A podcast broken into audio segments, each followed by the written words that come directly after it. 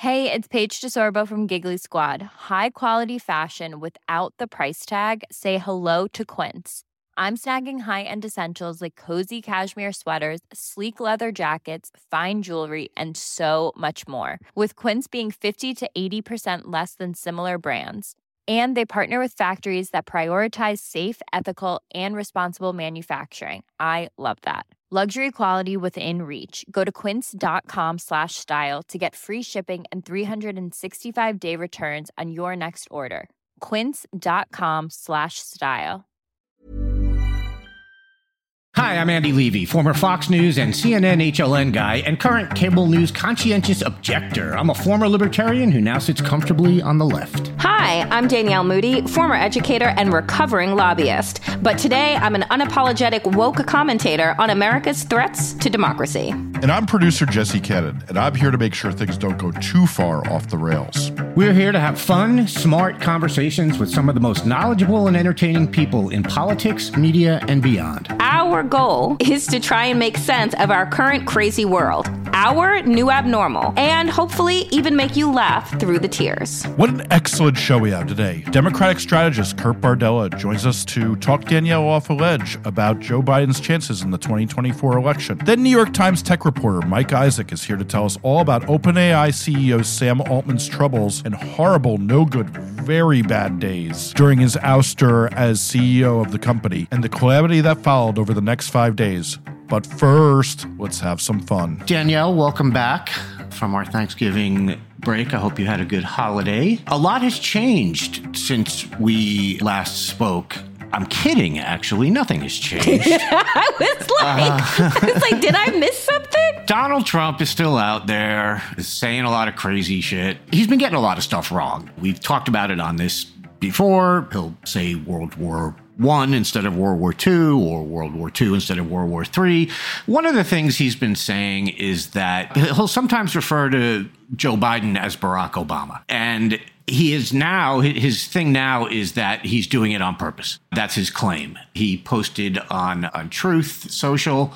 He said, whenever I sarcastically insert the name Obama for Biden as an indication that others may actually be having a very big influence running our country. And then he went on to say, people go wild saying that Trump doesn't know the name of our president. He must be cognitively impaired. And then he said, no, I know both names very well, never mix them up, and know that they are destroying our country. So this has become like a thing on the right now to act as though Barack Obama is somehow in the shadows running the Biden administration and running the government. And it's a very weird thing in that it seems like this whole thing started with Trump mixing up the names. And then, in order to cover for him, this whole thing got launched on the right saying, like, no, what he's actually saying is that Obama is secretly running the government and he's right.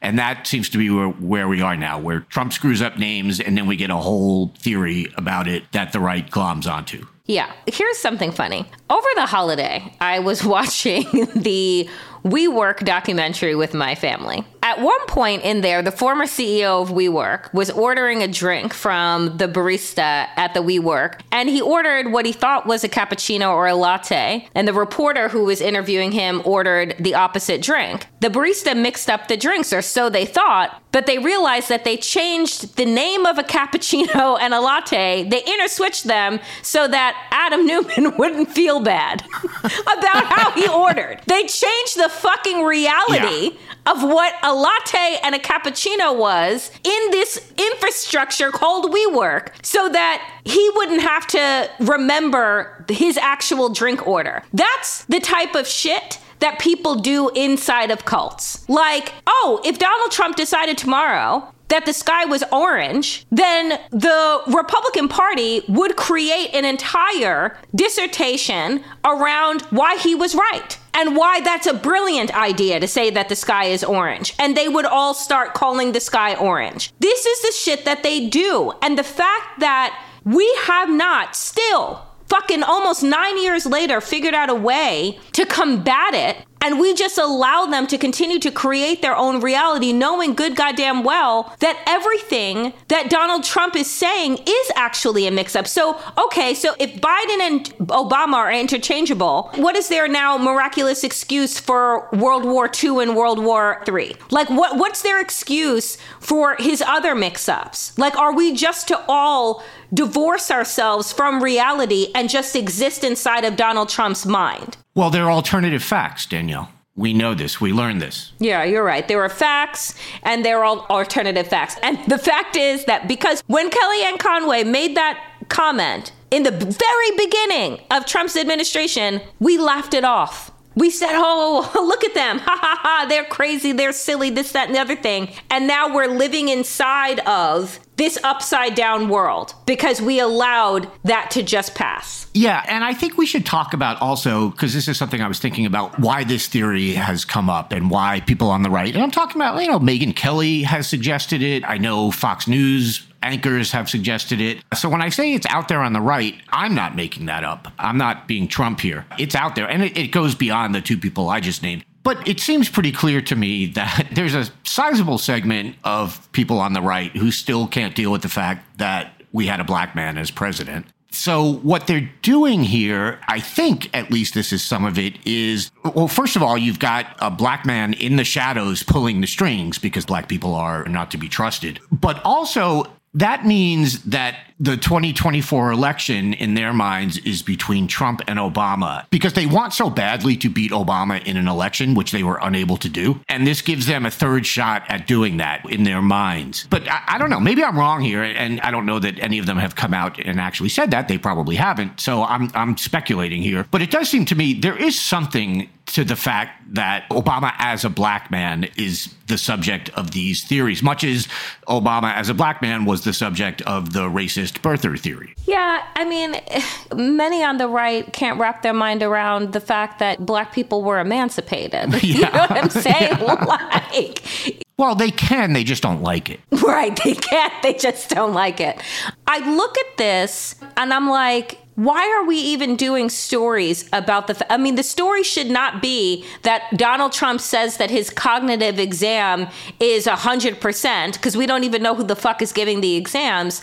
The question should be like is Donald Trump fit for office? Like, we have no problems running a thousand and one stories about Biden's age and all the candles on his birthday cake. But I have yet to hear Joe Biden mix up important parts of history important people's names and professions and just go off on tangents that don't make any sense. I've yet to hear any of that happen. And yet this happens on a regular basis every time Donald Trump opens his mouth. And the Republican Party's response is, well, it's intentional. And isn't it genius? I think that's exactly right. There is no way to look at the speeches that Trump has given over the past, I don't know, six months or whatever time frame you want to put on it, and not conclude that this is a guy in cognitive decline. As you said, he, he, he gets names wrong all the time. He gets historical facts wrong all the time. And they're not small things. I mean, saying World War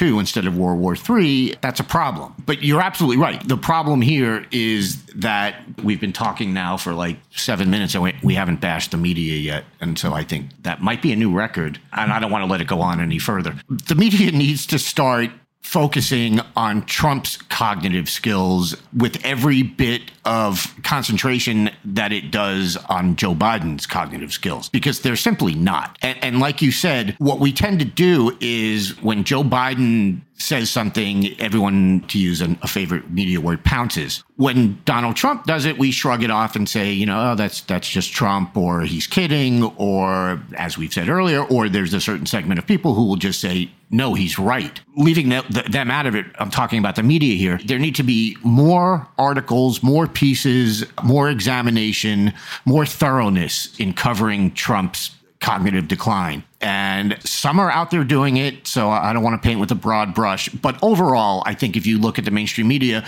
I am willing to bet some money that if you counted the number of articles talking about Joe Biden's cognitive abilities and counted the number about Donald Trump's, that Joe Biden's would be significantly higher. Dare we say it would trump it?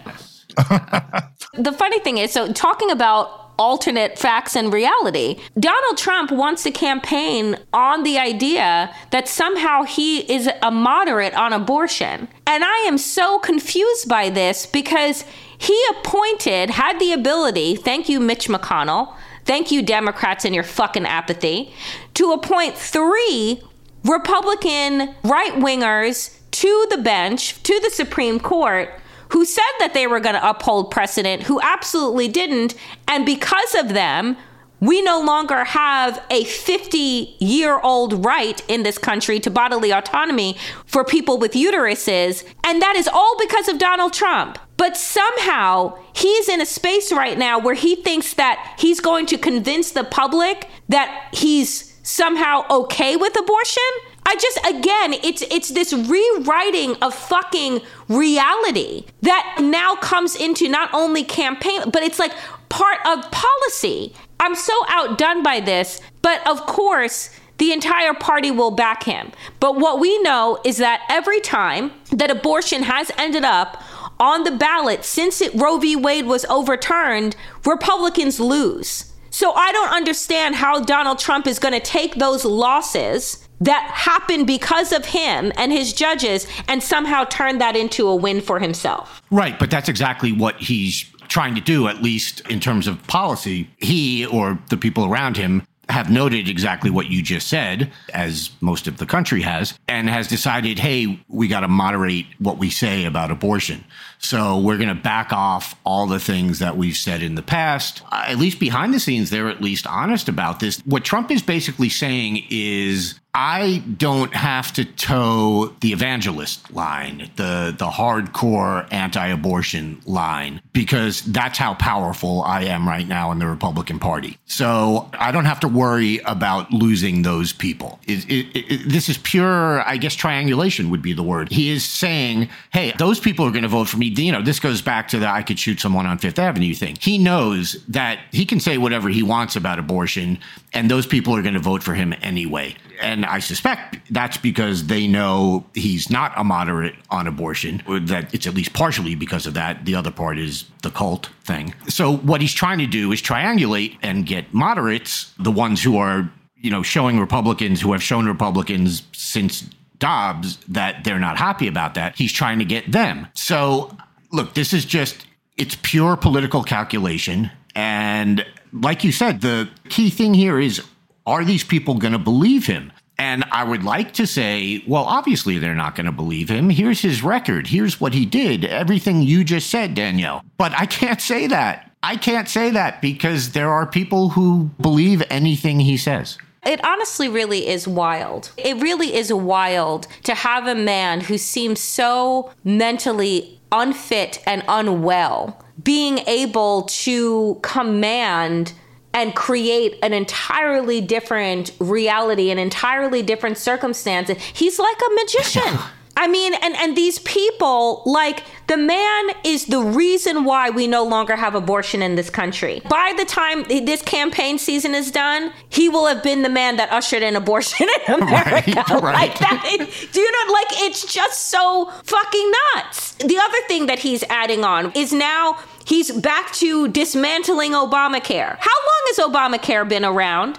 Like at this point, how many millions of people are covered with health insurance because of Obamacare? This imperfect thing, but because of it, millions of people are insured? 40 million. 40 million people. And Donald Trump is, it wants to get back up on the campaign stump and talk about taking away health care to 40 million Americans. Yeah, it's been, uh, I guess, 14 years since Obama. I think 2010 was when Obamacare passed. Look, this has been, this is another interesting one because it feels like every Republican candidate since 2010 has campaigned on the promise to end Obamacare, and not a single one of them has done it. This gets interesting to me because what he said was that he's seriously looking at alternatives to the Affordable Care Act.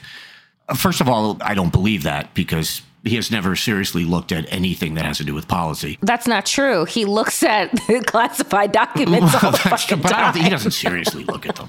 he he waves right. them in front of reporters. My question would be, what are they going to replace it with? Because I don't think anyone wants to go back to the old system where, as was just pointed out, 40 million fewer Americans had health care. On the other hand, the Affordable Care Act has a lot of flaws. I'm speaking personally about this because I'm dealing with it now. So if you want to look at an alternative, that's fine. I don't, again, I don't believe that. But there's a big difference to me between, like, it'll be interesting to see where his rhetoric goes with this, is I guess what I'm saying. If his rhetoric is, we need an alternative to the uh, Affordable Care Act or to Obamacare because it's not working all that great. A lot of people may go for that. If he talks about we need to repeal Obamacare and go back to the way things were because things were so great back there. Uh, My guess is that's not going to play very well. And as always with him, who the fuck knows which way he's going to go on this. But it feels like he's just starting to creep into this. And he's been talking about this for a long time. He talked about it, I think, even when he was president, he talked about doing it. But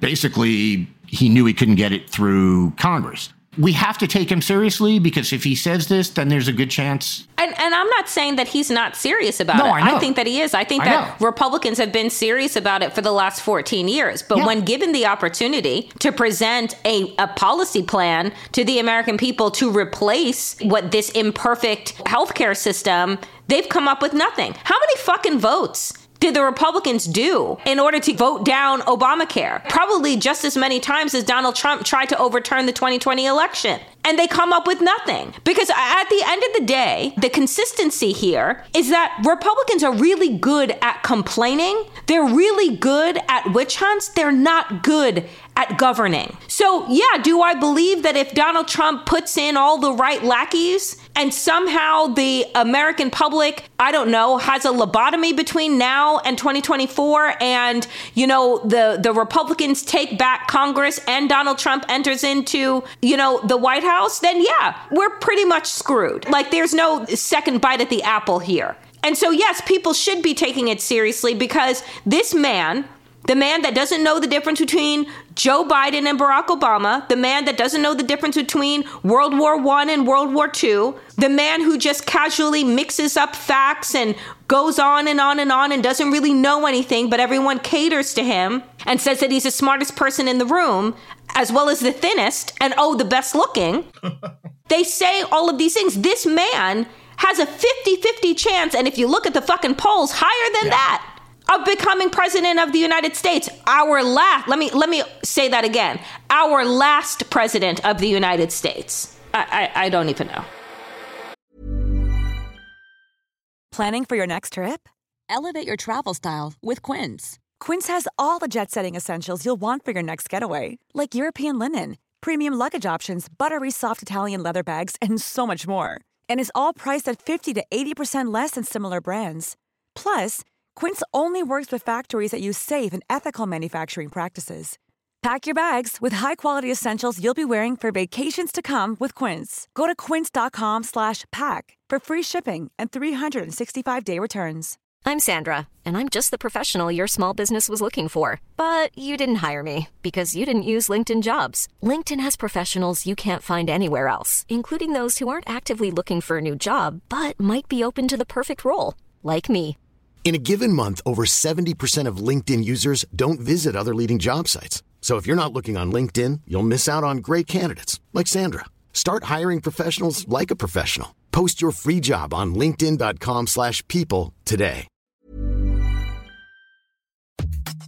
This show is sponsored by BetterHelp. You know, there's something I've really been needing to get off of my chest lately, which is that everyone and their mother should listen to the Andre 3000 album because it lifts my spirits on a regular basis, 1000%. We all carry around different problems, big and small, and let's be honest, when we keep them bottled up, it can start to affect us negatively. That's where therapy comes in. It's like this safe space where you can unload all those burdens and start figuring out out how to work through whatever's weighing you down. Therapy can make a difference. I know this from firsthand experience, and it's not just for those who've experienced major trauma, it's for anyone who wants to improve their mental well being. Therapy can help you learn coping skills, it can teach you how to set better boundaries, and it can make you be a better version of yourself. If you're considering therapy, why not give BetterHelp a try? It's entirely online, which means it's convenient, flexible, and fits into your schedule seamlessly. Plus, getting started is as easy as filling out a brief questionnaire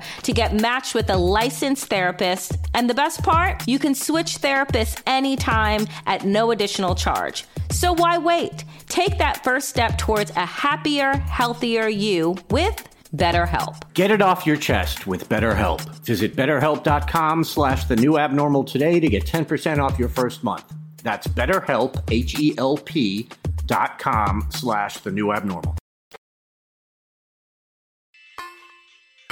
Folks, I am very happy to welcome back to the new abnormal my friend and Democratic strategist Kurt Bardella joins us at a time when Kurt, let me tell you something, I'm not feeling too great. as you know, as we've talked over the years, I'm not a person that holds a lot of stock in polls, particularly polls that are 12 months out from an election. But I have to tell you that after celebrating the holiday with family and friends, that the sentiments, the mood around this current administration, the Democrats' big D as a whole, doesn't seem to be good. And the mood is coming from people who are educated, who are thoughtful, are not about what is happening right now with the Biden administration. Tell me your read on what you are seeing, hearing, and feeling as we see these numbers and just I don't know, read the comment section, which I, I actually hope, you know, they say never read the comment section. I actually hope that White House staff is reading the comment section. Well, I can tell you they're not. Here's the thing ultimately, no matter what people want to say, and no matter how legitimate and fair the criticisms are of President Biden and his administration, he's going to be the Democratic nominee in 2024. Donald Trump is going to be the mm-hmm. Republican nominee in 2024. The choice is very simple that people have to make. Do you want to return to Donald Trump or will you continue to just at least allow democracy to win? Will you allow a Democrat who picks judges to stay in office? Will you allow a Democrat to stay in office who will veto any extreme legislation sent to him by crazy MAGA Republicans from Congress? Do you want to have a Democrat running the Justice Department, a Democrat running the Health and Human Services Department, a Democrat running the State Department? Or do you want to hand over every reign of government, every single piece of power to MAGA Republican extremists who have told us very openly what they intend to do if they're able to return to power, that they will target those that they disagree with, that they will look to act on their autocratic fantasies you know that they will continue to try to purge women's rights and women's healthcare choices in America that they will continue to surrender American exceptionalism to people that are adversaries to the United States of America like Russia I understand that there are those who who are not enthusiastic about Joe Biden, who wish there was an alternative, who think he might be too old, who all the complaints. I get all of that. But compared to what is on the other side of that equation, it's not a hard choice and it really shouldn't be. And to anybody who, who thinks themselves, well, I'm just going to sit this one out, ask yourself how that worked in 2016 when you did that and look at the composition of today's Supreme Court. It's not that hard. I hear everything that you're saying because it's the feelings that I have as well. That when you're looking at a decision between not the best or catastrophe, I'm going to choose not the best. And and by that I mean this president took on a lot, took on a lot, a failing economy, a pandemic, a lot when he came into office in 2020. We all coalesced, though, Kurt, around this idea that it was either we were going to choose to live on Earth 1 or we were going to live on Earth 2 in Magistan. Right. However, the decision that I'm hearing that people are looking at is saying, well, this president says that he supports democracy, but I'm not seeing it. Your support for democracy and true democracy can't just happen in this country. you say, you know, that you are going to relieve our economic anxieties, which people actually have when they're going to the grocery store and they're watching their bill go up, but their cart be kind of empty. When you're dealing with and saying that, well, you have to vote for me, otherwise the bottom is going to fall out. And people are just like, I'm still trying to spackle and paste my way back into having a bottom. Yeah. What does the breakthrough message look like? Because Joe Biden getting on television and telling us the economy is strong when people don't feel it telling us that like all is well in our democracy when there was a shooting of three US college students whose ethnicity is Palestinian. If they're not reading the comments, how do they know how to pivot? And if they are reading the comments, what, Kurt, does that pivot begin to look like? The reality is this like, the economy isn't going to dramatically change between now and next November. There are parts of this economy that are doing well. There are parts of this economy that are still very much a struggle for everyday Americans that's just reality. And the answer is like, I don't know what the right answer is, what the right message is per se.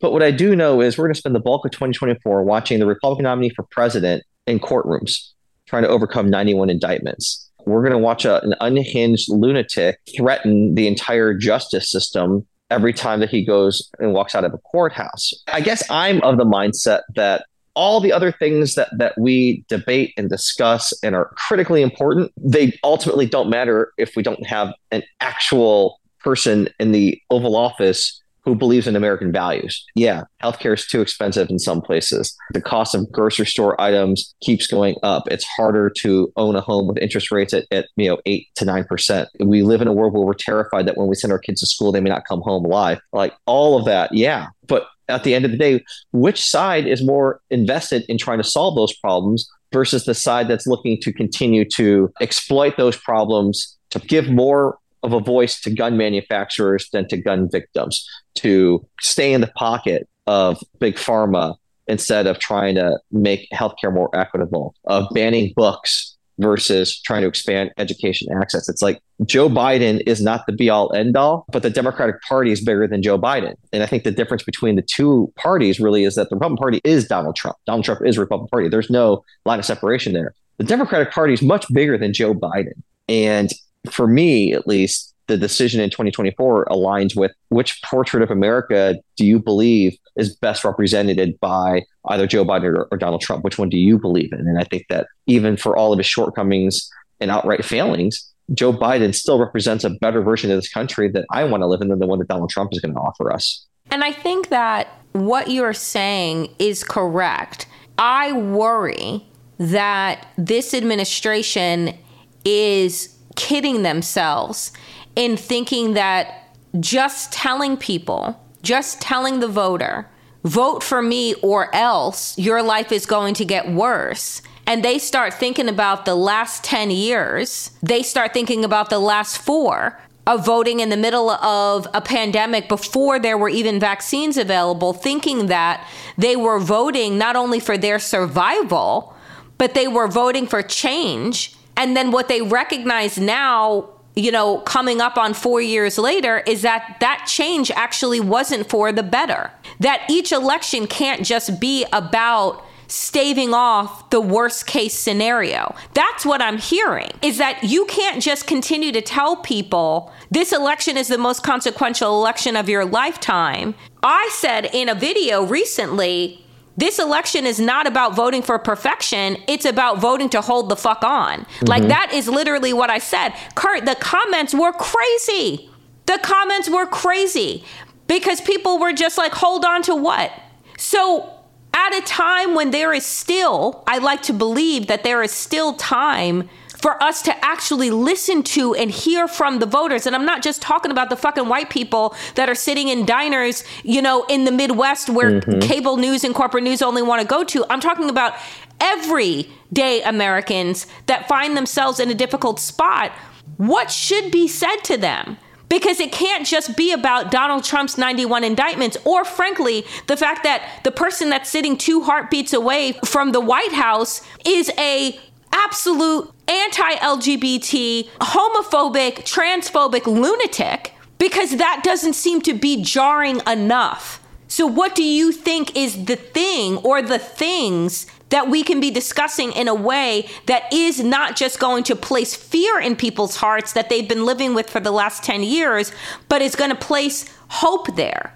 Yeah, I mean, I think that the message that that speaks to that is, and, and if I were President Biden, you know, I think this is where I would kind of lean into is making the contrast of listen, like, you know, the story of America is an incredibly imperfect story filled with imperfect people who, at varying points throughout our history, have been the architects of some absolute debacles that have shaped the world that we live in today. But I still believe in the American story. And that story is about that in one generation, we can have people go from minimum wage to being a CEO, that we can have kids who are the first kids in their family to go to college and to succeed. Like, like ultimately, the American dream is about going from you know the, the poorhouse to to the top to the penthouse in one generation and, and providing the framework so that that can be attainable for as many people as possible. We used to be the country that waged war on poverty, not waged war on one another. We used to be the country that held education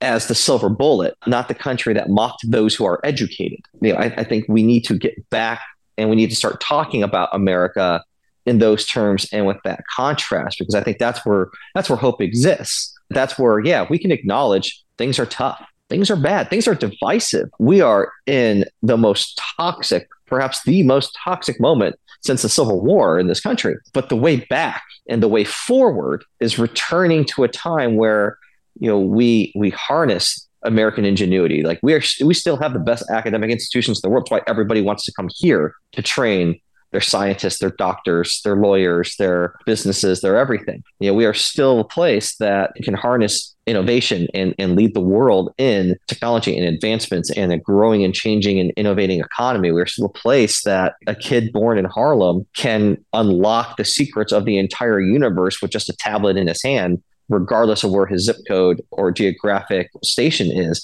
Like we have so many things today that certainly I can say growing up, I didn't have access to that I could not have imagined would have been even attainable in a public school. There is a lot in this country to still be excited about and hopeful about. And we don't talk about that enough. And I think that does start at the top. And I think it does start with the president talking more about things than just catchphrases like Bidenomics or talking points about the GDP or the unemployment rate. I think that's how you make it real. I would like to see more of that from not just the president, but from Democrats in general. It's becoming clearer to me that we're not just battling misinformation, which is in of itself its own massive problem. But we really are dealing with a just siloed reality where everyone is receiving the kind of information that they want. No one is operating on the same page. We're all craving hopefulness because we're literally just walking around traumatized over the last several years of living in this country. And I say that from an extraordinarily privileged place because there are many countries that have been experiencing what we are just being hip to now for decades and decades and decades. Is this what it's like to be in a declining empire? And if that is the case, like, I don't know if in history there is a point where reversal actually happens. Because if the people themselves are saying, we're not going to vote for this person because he's not perfect or he no longer aligns with my values, knowing good goddamn well who the alternative is, it's like, how do you turn around the Titanic? And that, what I'm talking about, is the administration. Like they're like, oh no, there are clear skies ahead. It's it, the water looks calm.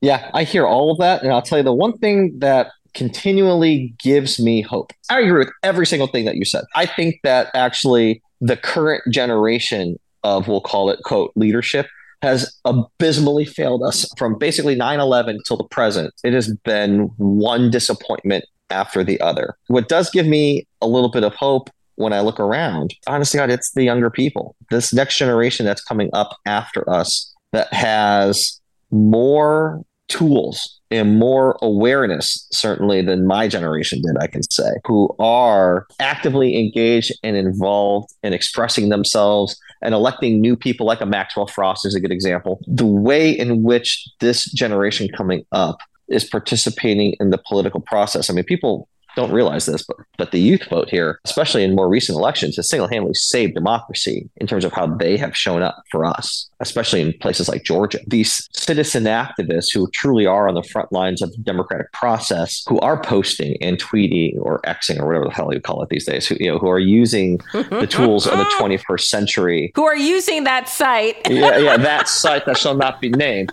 Even when I look at particularly young girls and the awesome power that young girls have now, and led by, frankly, Taylor Swift in a lot of ways, uh, who has been using her platform, who single handedly got like, you know, tens of thousands of people to register to vote by just posting about it. When I look at culturally how movies like Barbie did, that was all about women empowerment, how we've seen in the most recent elections in Virginia and Ohio and Kentucky, how women have single handedly changed the balance of power and ensured that extreme MAGA people like Glenn Youngkin, who dress themselves up nicely with the veneer of a fleece, don't pull one over on us uh, and end up losing and not getting the majorities and the legislators to roll back abortion rights in America, in spite of everything that's really going pretty awfully. there are these glimmers of hope that I see in these most recent elections, particularly where we flipped Virginia in the state house. We kept the governorship in Kentucky.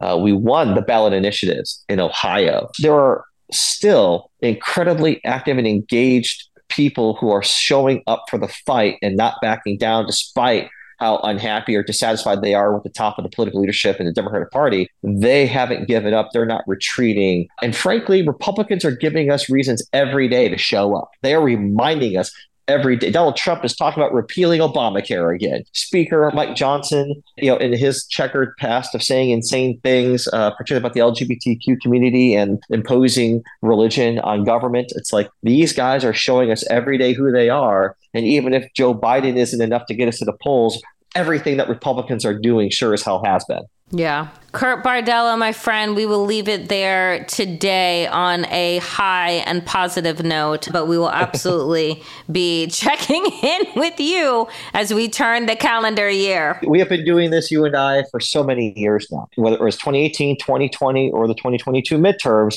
I have always been the, the optimistic guest who has said, like, I know it's bad, it's I know true. it's dark, but it's not as bad as you think. And I'd like to say that so far, at least, like in these three election cycles, uh, that I've been doing this with you, that has borne itself out. There was no red wave. We did win the 2020 election. We flipped the House and Senate in 2018.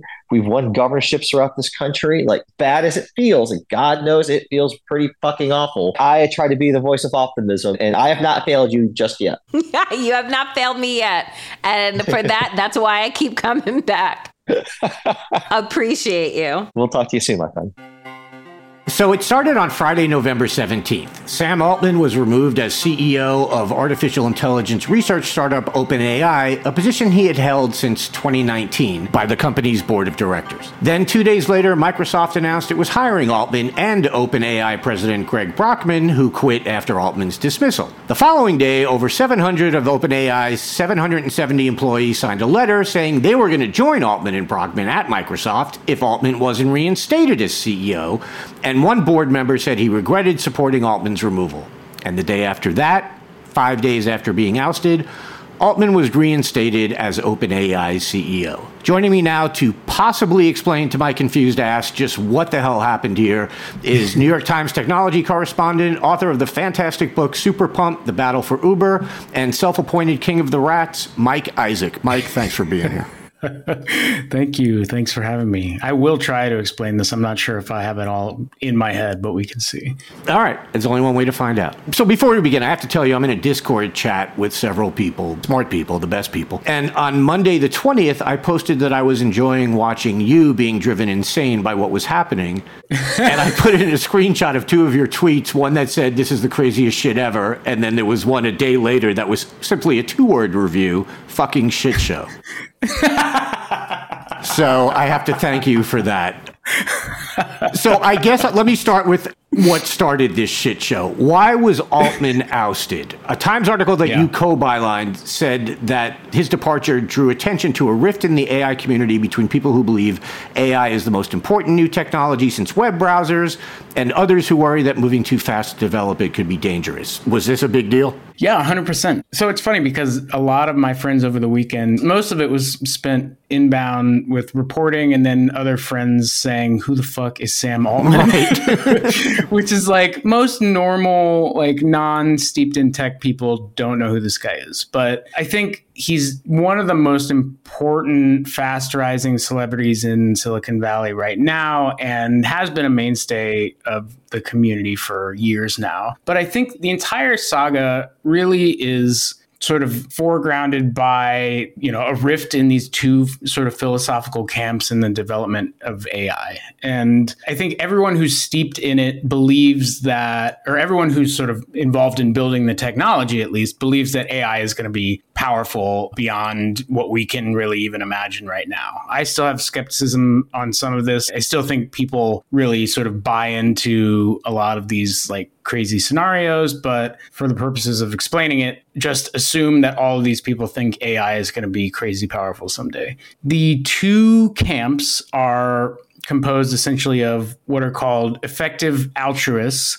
who are folks who believe that this stuff is going to go Skynet and kill everyone and destroy humanity. It's that powerful. And not even like as a sort of joke or offhand reference, like they do believe this is going to bring the end of the world. That is mainly a number of people on the board are kind of in that camp, I would say. They kind of refuse to say they are, but they are. And then you have people like Sam Altman, which are called the accelerationists, right? And their whole point is AI is going to be super powerful, but we need to develop it and sort of productize it and put it out into the world as quickly as possible because the world will be served by the advances that it can bring rather than like we're doing a disservice to humanity by not putting it out there faster. So the like the example that many of these folks use is most people in the world don't have access to adequate health care. You can't give someone in a developing world necessarily a direct interaction with a doctor, but what if you could give them access to an AI that could answer enough medical questions that it was better than nothing? That is their version of accelerating it. And Sam Altman was in that sort of accelerationist camp. So essentially, it broke down to the board of directors felt he was moving too quickly and not being completely forthcoming with them on a number of the governance issues of how they're developing the technology that it came to a sort of abrupt head last Friday and they pushed him out in a move that I don't think anyone outside of the company or even inside of the company really foresaw. So tell me about Helen Toner. My understanding is that she was a board member and she wrote a paper that Altman didn't like and that this maybe precipitated what happened. I think the other thing to think about in this company is like it's a lot of like academics and people sort of steeped in the tech who are concerned about it who uh, are open to criticizing it at least internally and it's real deep philosophical shit in that like they believe in Sure. it and like run their lives this way right Helen, I think, is one of those academics. She works with uh, Georgetown and one of their sort of like technical centers and is very convinced that the sort of potentially dangerous power of this technology. And she wrote this paper, you know, it's pretty long and convoluted to people like me at least. It had some sort of latent criticisms of OpenAI in the academic paper. And academic papers are open for everyone in the academy to read, and you can find it online right now. And Sam Altman didn't like that. He, uh, as CEO, basically had a discussion with her where he was like, You shouldn't be criticizing our company as a member of the board of directors. There's like a case for that, right? If you're a CEO of a company and your job is to protect the company or whatever, you can be like, Can we please not have our board members opening us up for attack, right? But I think also it kind of speaks to like the type of people who work here, the original purpose of the company, how it was essentially a nonprofit. It still is a nonprofit with like sort of capitalistic structure bolted on the back end, essentially. And the initial mission that Helen, I think, and a number of the board members believe, which is that they're trying to develop AI for mankind to do good things and do it safely and not harm the world. And so I think that's an important lens to sort of look at the actions of the board over the past week and you know months. We're working on another story that's like trying to explain this even more because of how crazy it is. But I think that like the true believers on the board can throw out the 80 to 90 billion dollar valuation and all the potentially lucrative money here because they really just want to keep this safe for everyone. And again, like I think it's right to be skeptical of like how doomery you should be here, but that's the way they're thinking. I think anyway that brings us to maybe Ilya Sutskever, who was a board member. Yeah. He's one of those guys who's been very vocal in warning about the potential dangers of AI. He's also one of the, I think, one of the co-founders of the company, along with Altman uh, and yep. some others. But he sort of took Toner's side on this, and at least originally, and voted to remove Altman, right? Yes, I think he was. I mean, this is the sort sort of other weird thing is that this company has been around for eight years and no one really cared about it outside of this group of very smart, also highly weird and peculiar people who have these strange beliefs, or at least strange to some of us, but like are increasingly more mainstream in sort of internet and Silicon Valley circles. And they were all kind of thrust into the spotlight by the media, including my own paper, over the course of 18 months, I would say. OpenAI became like huge they were doing cover stories. And I think this was like a level of fame that they were all not used to, except for Sam. Right. Sam like fully embraced sure. it, right? But the other folks are like they're like computer scientists who don't who don't always interface with the world in the same way that we do. So or same way that others like let's say like Sam does. And I think for Ilya, we're still trying to crack the like flipping back and forth thing, but there were elements of power struggles in there that I think also went to this. Some other folks internally got promoted and were on sort of even footing with him. Just to interject, the back and forth is that Sutskever, after voting to get rid of Altman a couple days later, tweeted that he regretted that. Yes, which we're still trying to crack, but all the reporting we have so far is basically like this dude. I can't explain enough how the entire Silicon Valley world and all the employees in the company came down on him and the board of four people at the same time when they booted Sam. Uh-huh. Like, Sam is not a technical person, but he has marshaled the support of everyone inside of the company that they rallied around him quickly. And I think Ilya didn't understand or realize how much blowback he would get for this decision, especially when it started focusing on his role in pushing him out. So, is that how we go from on a Friday, it's, hey, we don't trust this guy to have the best interests of humanity at heart. And then the following Tuesday, it's, welcome back, Sammy. Oh my God, we missed you so much. yes. So, like, I also think the board, I mean, I've covered a few, like, dysfunctional boards in my career and there's a ton of dysfunctional boards in the valley but i think this one got inordinate amounts of attention because of how highly valued it's worth how many people have money tied up in this. If you believe the future of humanity and ai is very powerful and important then that's another factor. I think the board didn't think they were going to go through the level of blowback that they did at least. They definitely didn't expect the employee uprising that you were talking about earlier, like literally 95, 97% of the company ready to walk out the door. They didn't expect the pressure campaign from which Sam waged clearly. By right. the way, he he sort of marshaled all the support from everyone in the valley, like investors. Satya Nadella, the CEO of Microsoft, helped him. Microsoft's a whole other thing because they have tons of money tied up in this thing. But I I think the board underestimated how intense the blowback would be, and then also their communication strategy was just not good. Right? They pushed out a blog post on the Friday before Thanksgiving right. week. I don't know what they expect expected. But if they expected Altman, of all people, to go quietly and everyone to just be like, all right, then I think they're deeply naive. Yeah. and it goes to like, none of these people are like professional board members right. on other company boards necessarily, which like, look is fine, I guess, but also like once a company gets big enough or important enough or scrutinized enough, then your actions are really closely looked at by everyone, you know? Yeah, absolutely. So people like Helen Toner, Ilya Sutskever, they're off the board now. So, what does the new board look like besides white and male?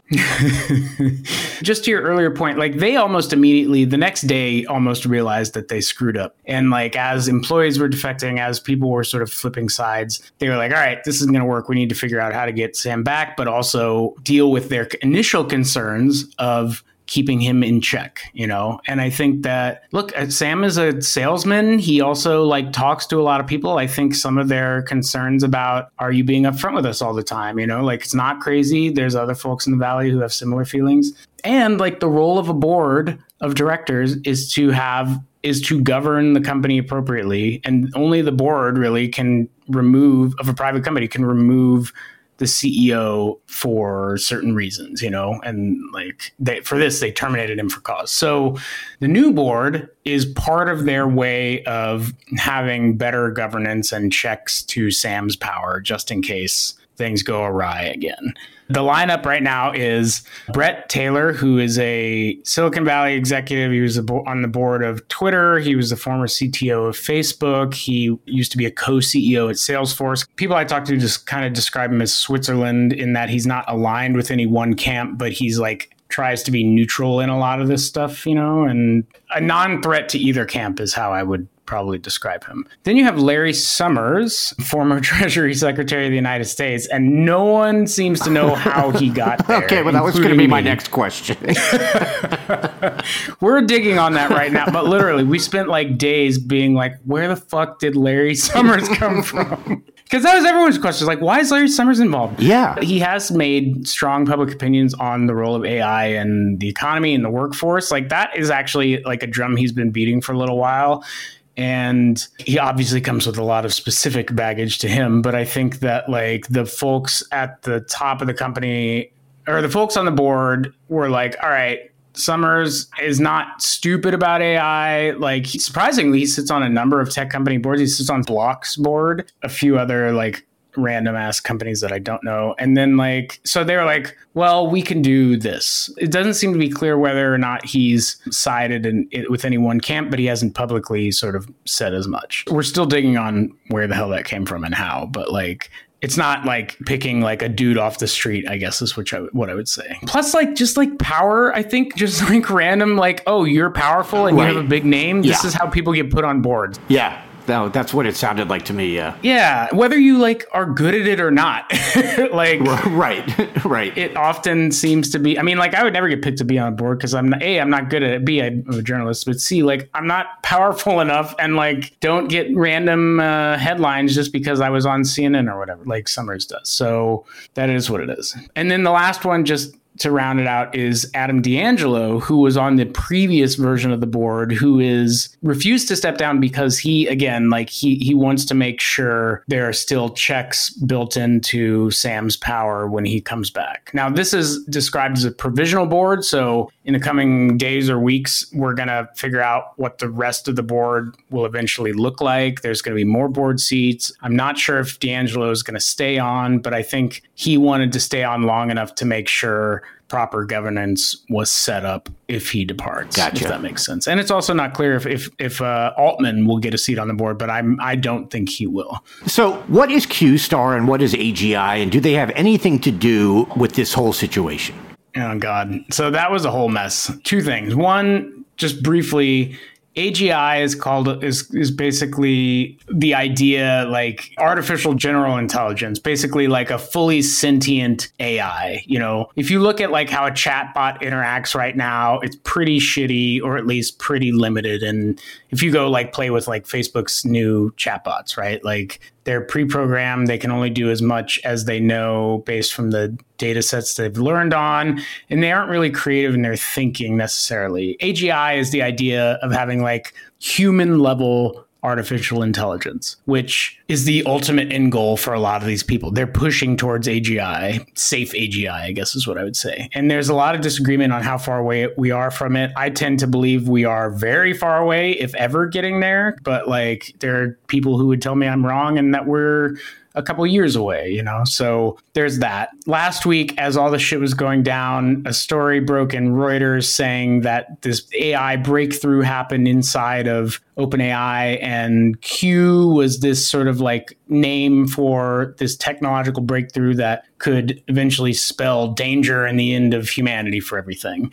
And that was the reason that Sam got fired. Uh, a few hours later, they walked it back. They overblew it, which I think is very easy to do in these scenarios because even like the best tech reporters don't know shit about this technology. I am learning as I work. I've been learning on a crash course for 18 months and like it's really hard and it's very easy, especially like in a high pressure scenario like this where like no one knows anything and you're just scrambling for sources. Like this shit can get blown out of proportion. In short, I don't think you have anything to worry about about Q, at least in the short term. And if I'm wrong, we'll all be dead or enslaved, so I guess it won't matter anyway.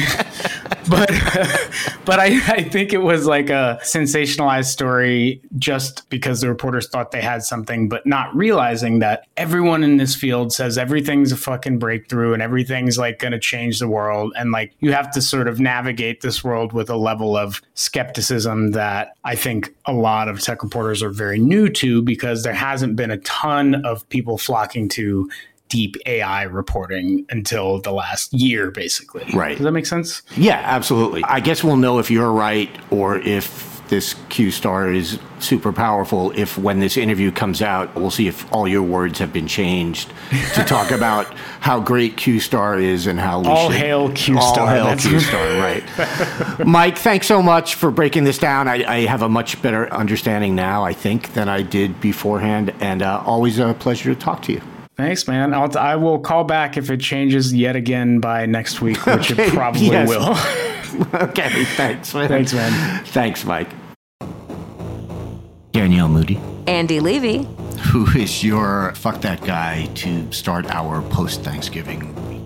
I don't want to toot our own horns, but I will.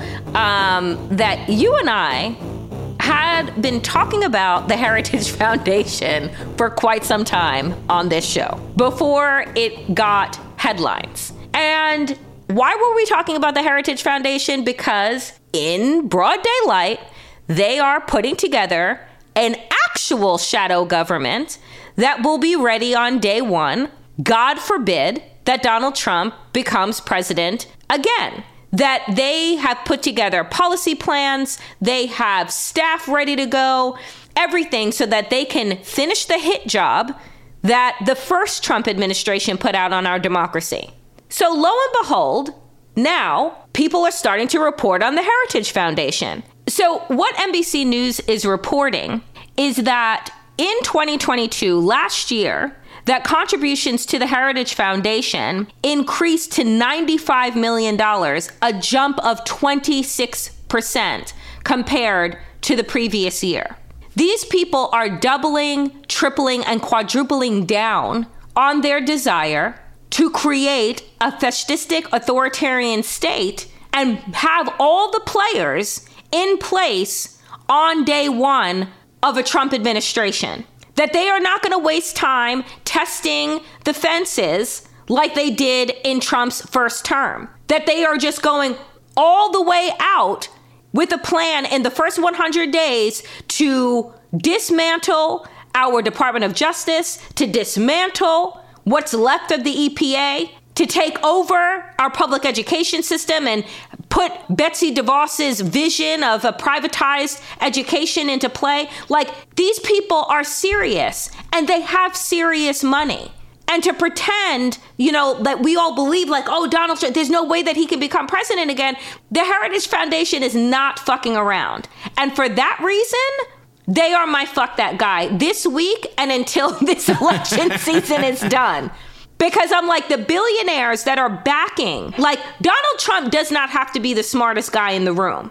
He doesn't have to be the wealthiest guy in the room. He just has to be the puppet that they all prop up in order to get what it is that they want, which is a Christo fascist society. This blueprint is up in broad daylight on their website, and folks need to be paying attention to that. Yeah, you don't think this is our fault, do you? Because I was thinking, you know, we've been, like you said, we've been talking about them a lot. And then I'm wondering maybe if, you know, if, if people are listening and they're like, you know, they're maybe they're half listening because they're making dumplings or they're buying, you know, cage free butter at Whole Foods. And they're just like, well, Danielle and Andy are talking about this a lot. And I, I trust them. You know, they seem, they seem reliable. So uh, they must really like it. I'm going to give them some money. I hope that's not what's going on. You make a valid point. I don't really think that's what's going on. Our listeners are way too smart. They're brilliant. like that. But yeah, fuck those guys. You're right. Not our listeners. Fuck the Project guys. 2025. Not our people. listeners, 100%. Andy, how are you kicking off this post Thanksgiving coma of a week? I, I can't even believe this is real. But as we're recording this, Elon Musk is in Israel meeting with Prime Minister Netanyahu and doing God knows what else. It's embarrassing. I don't have the words.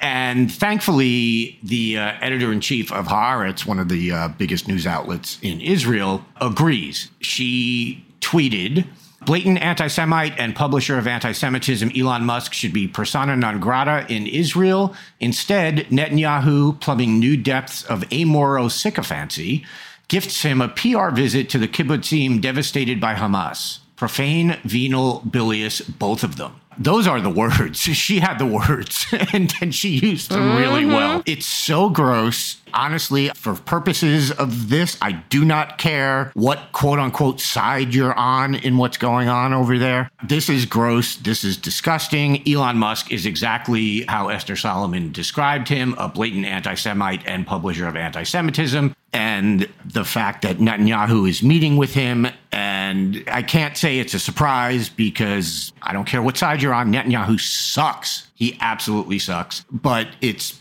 so disgusting that they are giving him sort of the imprimatur of the Israeli government in his little visit over there, which we have to remember the only reason he's over there is because he tweeted something so incredibly anti Semitic that there was no other possible way to look at it. And he's losing advertisers left and right. So this is sort of his, you know, look, I'm not an anti Semite. I'm, I'm meeting with the prime minister of Israel. Well, so anyway, there's a long history in this country of anti Semites supporting Israel.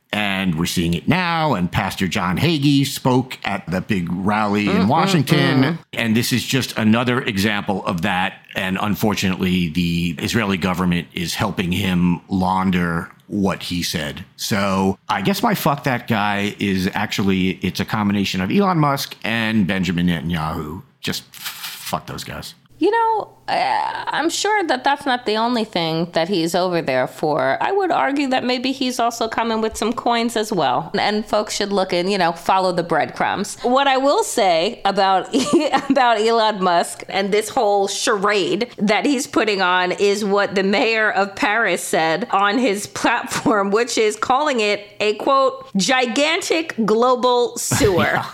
Yep. And that's what it is. And he's trying somehow to save it, I guess. But the fact is, she's quitting it, and so are a lot of other fucking people because Elon Musk is captain of the sewer. He is trash. Fuck that guy. Hope you enjoy checking out this episode of The New Abnormal. We're back every Tuesday, Friday, and Sunday. If you enjoyed it, please share it with a friend and keep the conversation going. This podcast is a Daily Beast production with production by Jesse Cannon and Seamus Calder. Even when we're on a budget, we still deserve nice things. Quince is a place to scoop up stunning high-end goods for 50 to 80% less than similar brands. They have buttery soft cashmere sweaters starting at $50, luxurious Italian leather bags, and so much more. Plus, Quince only works with factories that use safe, ethical, and responsible manufacturing. Get the high-end goods you'll love without the high price tag with Quince. Go to quince.com/style for free shipping and 365-day returns.